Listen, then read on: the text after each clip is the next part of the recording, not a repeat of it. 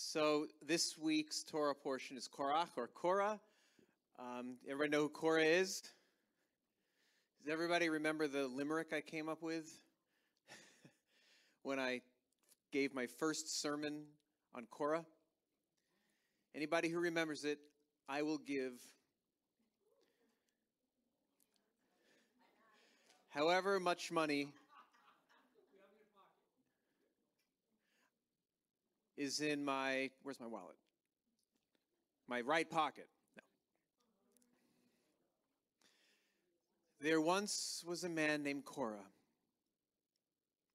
who's in this week's portion of Torah. He rebelled against Moses. Now he's pushing up roses. And he ain't rebelling no more. Uh.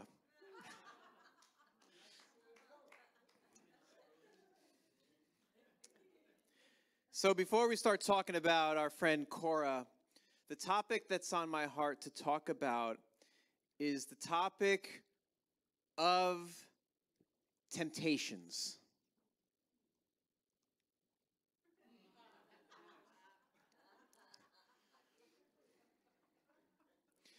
The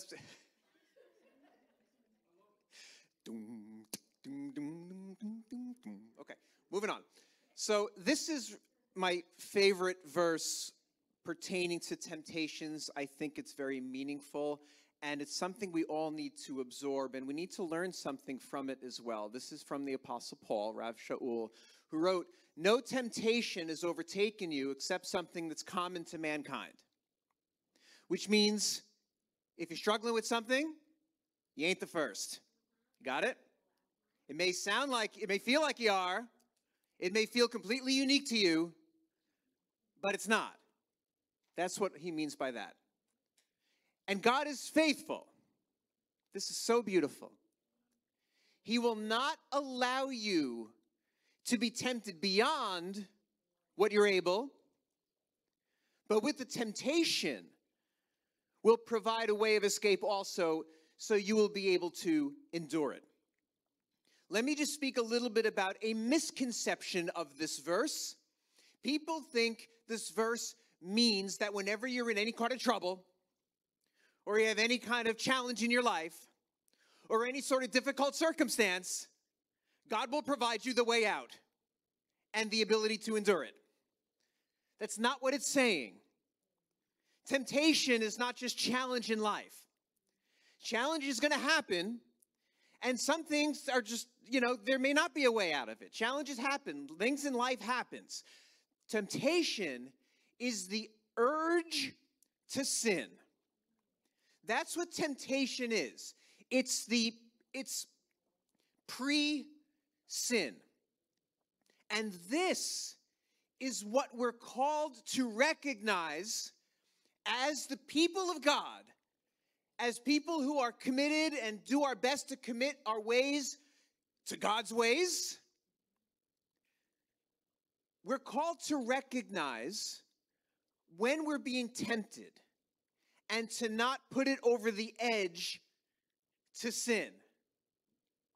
Now, it sounds like a very Old Testament type of message, but I think there's more in the New Testament about not sinning and living a holy life than there is in the Old Testament. It's all throughout the New Testament.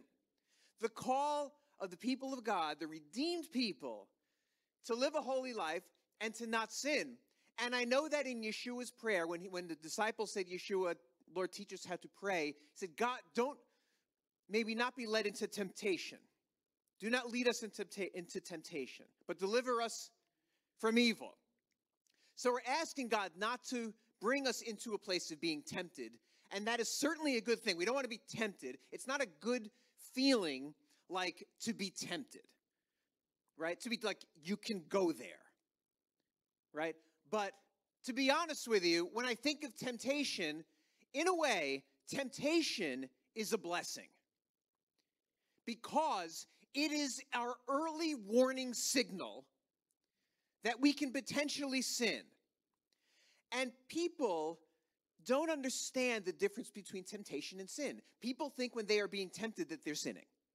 But that's not the case. I think I have a verse here about that. James said, Each one is tempted when he's carried away and enticed by his own lust. Then, when lust is conceived, it gives birth to sin. And when sin has run its course, it brings forth death. Do you understand that? Temptation is not sin. And I feel strongly about this that people beat themselves up because of the struggles in their mind. Because the mind is a battlefield. But, and I got the Bible to back me up on this one, boy and girl. If your thoughts, as evil as they are, do not turn into action or speech, you have conquered the temptation and are victorious. If you lust and do nothing about it, you're victorious. If you're jealous of someone, like Korah apparently was, and don't let it devolve into sinful behavior or sinful thought, uh, speech, because speech is also included. Gossip is a sin. If you just let it go, recognize its temptation. See, I think I have a homework assignment for everyone. If you're ever feeling tempted, recognize his temptation and just go.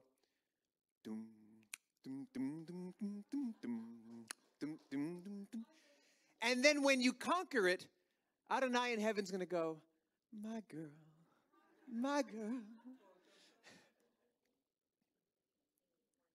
So corny. I just came up with it, that's why. So, people beat themselves up because of their thoughts, and I completely understand that. But if thought does not lead to sinful action, it is temptation. And if you do not let it go into sinful action, you are victorious. You've conquered the temptation. So you shouldn't beat yourself up so much over it. And I say that with all thoughts. And I will even say, and I stand by it, that people who struggle with homosexual thoughts and homosexual tendency, if they recognize it and don't turn it into homosexual behavior, because if you go back to the Torah, the sin is not the feeling, the sin is the action. So if there is somebody who struggles with homosexual feelings and abstains from it, there is incredible victory in that. And that's so what I always say to uh, somebody who does struggle with that, that there's an amazing opportunity.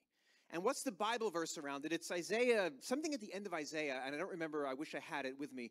The um, scripture where it says, the eunuchs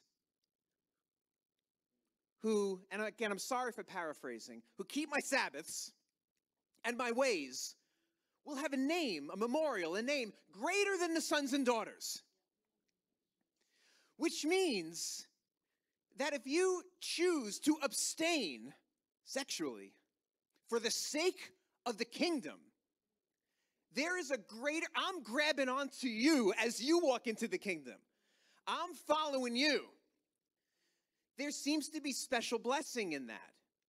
So I think somebody who struggles, I know somebody who struggles with homosexual tendencies has an amazing opportunity to just abstain for the Lord and have amazing blessing. The temptation is not the sin. The sin is the action. And that's where, look at the Ten Commandments. First, it's, and it's so amazing. I love that God put a, a temptation into the Ten Commandments. The first nine commandments have a reward for doing or not doing and a punishment for doing or not doing. The first nine. The tenth, don't covet. It doesn't mention any punishment because it's temptation. And I love that he put it into the Ten Commandments. Don't covet. Don't covet the stuff of your neighbor. Don't covet his donkey, his car, his house, his clothes, his spouse or her spouse, his job, his wealth, anything. But that's a heart issue. That is a temptation issue. If somebody went to the priest or the or the the, the um, governing body of the time in Israel and said, "I have to repent. I'm, I'm coveting," there's no punishment for it. It's knock it off before it becomes sin. Before the coveting leads, let's say, to stealing or to adultery or something like that. Do you understand what I'm saying? There is a very big and a very important difference between our temptations and sin. And temptation is not a sin, it is a gift from God that we are being warned that sin can be around the corner. And we're supposed to recognize that and say, dum, dum, okay, corny. Carol swaying in the background. She was a Motown fan back in the 60s, apparently. So, where does temptation come from? I mean, it comes from the, the things within us where we have a propensity to sin in a certain area. We all got it. We all got it. We got it from that dude, Adam. We got it. We all have a propensity in some area that it can lure us into it. We all got it. And Satan latches onto it because it can come from our own lusts of the flesh. But it's interesting that it says in Matthew when Yeshua was in the wilderness, the devil at that point is called the tempter. The tempter. The tempter came and said to him, If you are the Son of God, command that these stones become bread. Do you see what Satan does, what his MO is, what his ammunition is? He finds our weakness and will talk to it. That's what he does. He will find our weakness and talk to it. So it's an enmeshment. So our temptations, man, I'm really hungry, right? And then Satan will come and say, well, you know, Cheesecake Factory has got so many cheesecakes that you can have. Don't you want it right now? Like, this is what Satan does. He will take our temptations and talk to us about those temptations. This is why it says, resist the devil and he will flee. That's why. Resist the devil and he will flee, which means that when you are tempted and Satan's like, mm hmm, mm hmm, mm hmm, yeah, it wouldn't it be nice if you did this? Sorry, pal. That's his job, but no, I ain't taking the bait. And I don't want to give a message that is without grace and mercy because our God is an awesome God and he loves us and he knows we're imperfect and we're gonna mess it up and we're going to give into this thing and we're going to take that dangling carrot and we're going right? We're going to do it sometimes but we should have a passion for not sinning. We should have a passion for recognizing our temptations and saying i'm not going to let the temptation turn to sin. And when we do that we're victorious. So how does this relate to there once was a man named korah who's in this week's portion of torah so we know what happened with Korah. We know that he, like I said, rebelled against Moses. We know that he was envious of Moses and with Aaron, and he went, as was read, he went to Moses and Aaron and said, You guys are elevating yourselves. We're all holy. Right? No more structure. We're all the same. Why are you elevating yourself?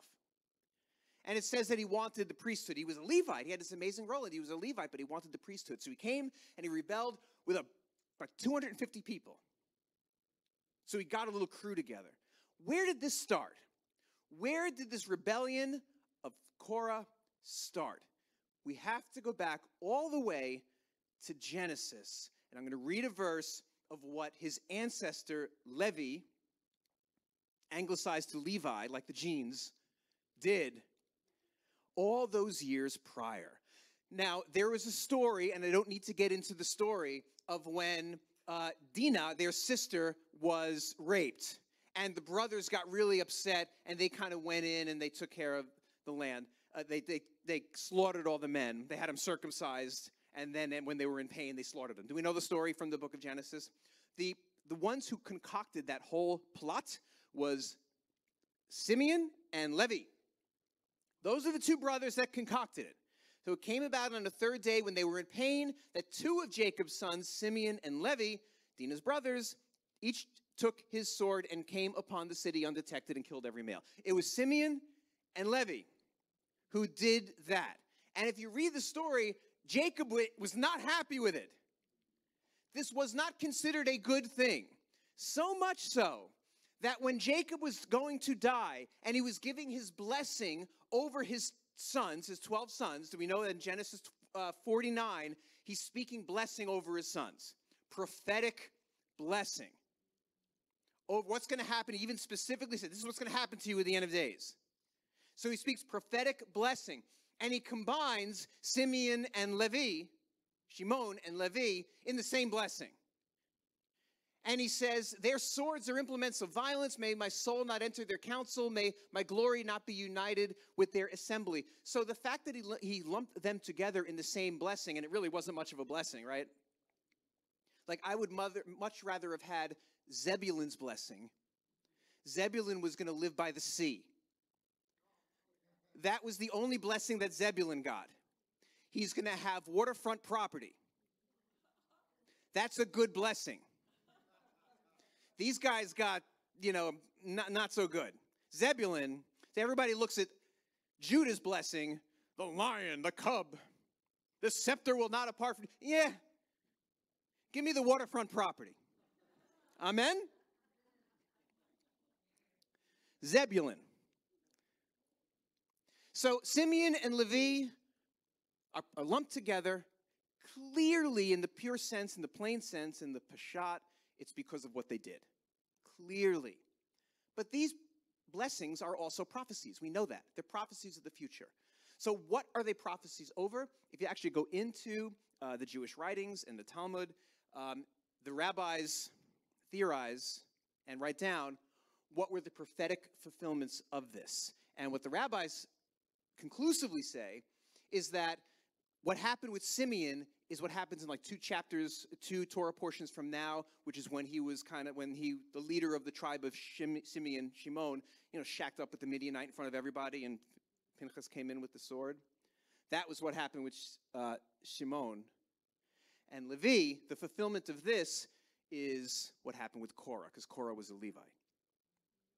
So when Jacob was saying, May my soul not enter into their council, he foresaw according to the rabbis, the revolt of Korah. Which means that there was something already there in Korah, in the line, in the generational line. And we all have it. We all have things in our generational line. And I have to say, that's also a blessing to recognize when we recognize it. Because if you have a propensity to be really angry, and if you take a step back and you're like, man, I'm acting like grandpa, that's a generation, that could be generational. Or if you have a propensity to some sort of sin or something, whatever it is, whatever to greed, anything, whatever it is, and you see it in your line, you know that is a blessing to recognize that because the people of God are, are supposed to transcend these things. We're supposed to recognize this and say, aha, I get it. And it may have come from my generations, but Adonai, as best as I'm able in the name of Yeshua, it stops right here. It doesn't go down to another. Because if I continue in it, it's going to go down to my kids. And then they'll have the opportunity. And we'll just be praising the Lord from the cloud of witnesses when they conquer it. But we all have an opportunity when these when we have these generational curses, whatever you want, whatever word you want to use. We have these opportunities to recognize it and to, and to recognize it as a temptation and to not continue that. And we're all called to do it. We're all called to do it. We're all called to do it. So he had this thing. So when did the temptation convert to sin for Korah, the man? Korah.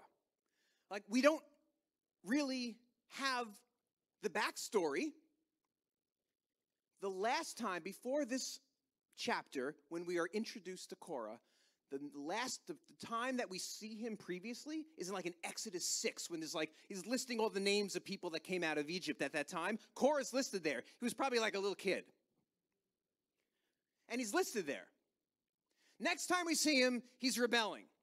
So we don't really know the backstory. but we can surmise it.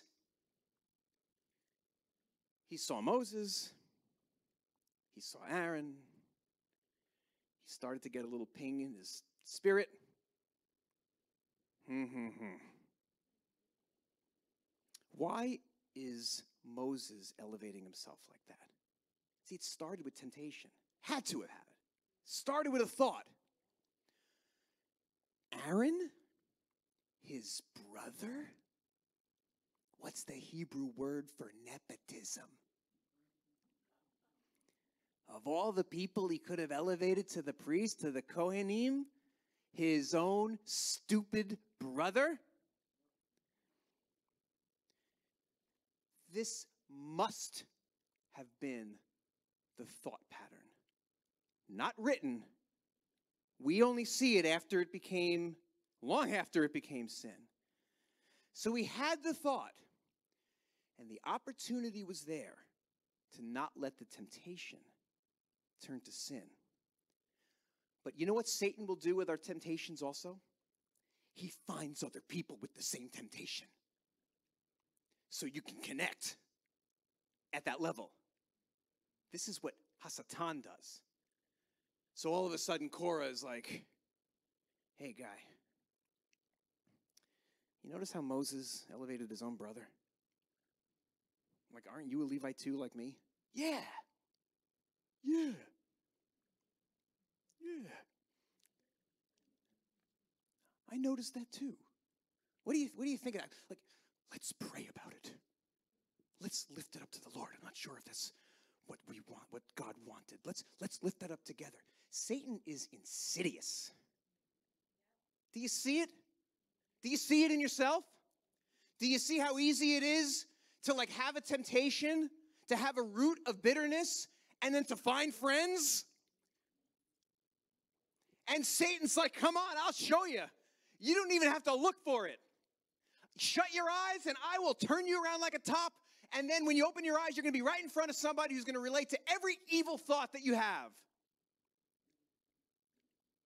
And once Korah did that, it became sin. The lust was birthed, the sin was birthed from the lust. Do you get it? Do you get it? This is so important. It's important for all of us. It's important for all of us. And I'm sorry if it's not a message that's loaded up with, you know, the God loves you and the grace, because it's, it's so true that there's so much grace. And God's plan for your life is so much greater than our ability to keep his ways perfectly. So much greater. So much greater. But we are called to live a holy life. And we're called to recognize the temptation and to not let it turn and bubble up into sin. And then, what's that? To see, to see. Thank you, Steffi. To see. Thank you, Val. To see that. Yes, to see that. So then Korah, you know, found 250 people. That doesn't happen overnight. It doesn't happen overnight. This is an evil root that permeated through the camp. And God had to take, eventually had to take care of business. What is the spiritual truth? When we're tempted, what's a good way to counter it? And I don't want these to sound like platitudes, you know what I mean? Like so easy, you know what I mean? But there's a spiritual truth to counteract whatever evil thought we have. There's spiritual biblical truth that counters these things. Because what is the reality of what, the spiritual reality of what Korah was feeling? The spiritual reality is that in God's body, there are many parts. Many parts. And if you read First Corinthians 12, it talks about some are, you know, are, are um, more, what's the word that's in this, in that scripture, that are, um, that are, have more honor and less honor. There are some parts that have more honor and some, and some less, honor, but they all work together. It was spoken, gangrene was used in the, in the, in the, in the um, words that were projected here. Gangrene, gangrene, it, it, it, it permeates from body part to body part. That's because we are all connected. One body, many parts. And that is the spiritual reality from God's perspective to counteract the struggle that Korah had. But instead, he let his flesh overwhelm him. And I think there's also something spiritual to the fact that his that the ground consumed him. Because the ground represents what we're made of. And it, so it represents flesh, not spirit, but flesh. And it consumed him and swallowed him up. And that's what happens sometimes when we let temptation just get birthed, unchecked within us. Flesh just consumes us. And I think that's what happened with him. So, above all else, guard your heart, for everything you do flows from it. It's one of my life verses from the Proverbs. Above all else, guard your heart and recognize when there is a temptation there to sin and recognize it and say, oh, there it is. That's temptation. Give yourself some grace. It's not sin. To recognize the temptation before it becomes something else, before it's it morphs into action or speech that's sinful.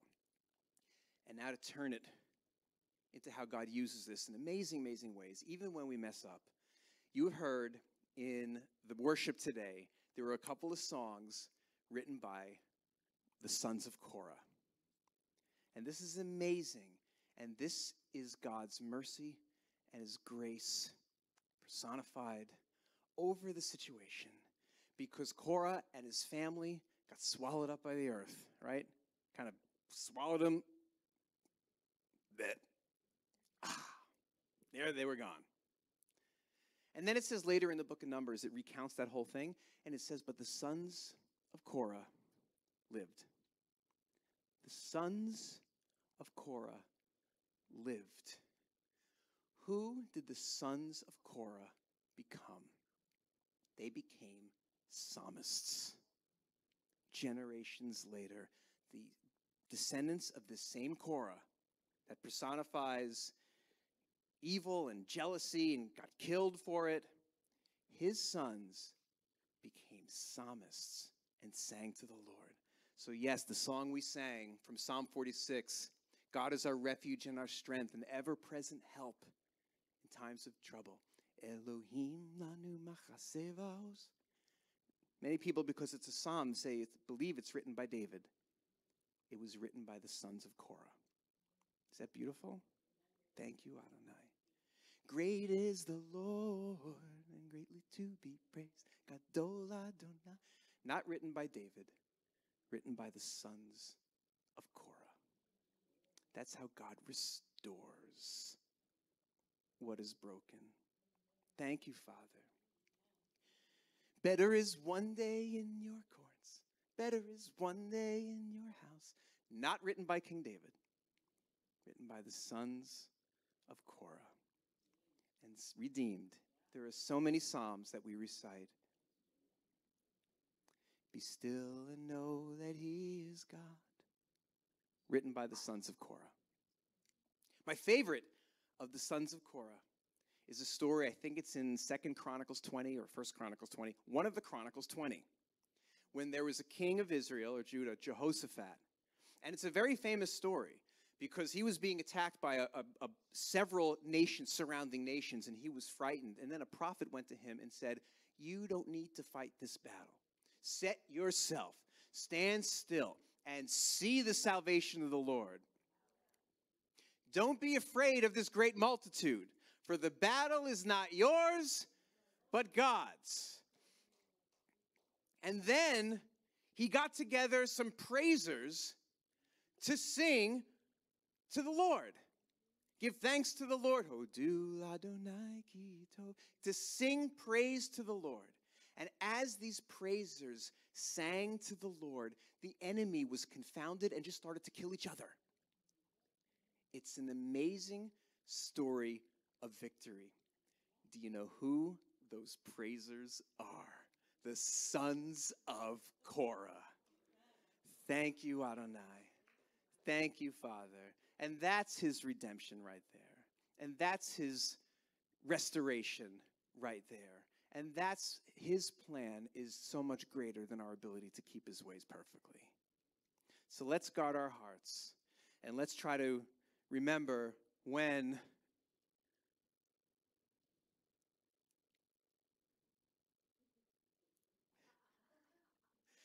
these guys rise up within us.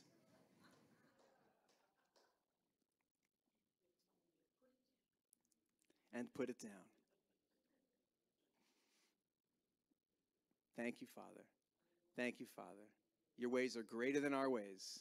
Thank you, Father. And we know and we believe and we trust that it's Yeshua HaMashiach, Jesus the Messiah, that kept the commandments perfectly. Perfectly. And he lives within us, and we receive his righteousness. Thank you, Father. And that's our identity. Not the identity of how well we're doing it or not doing it, but his righteousness is our identity. And we know that. Thank you, Father. Thank you, Father. Amen, amen,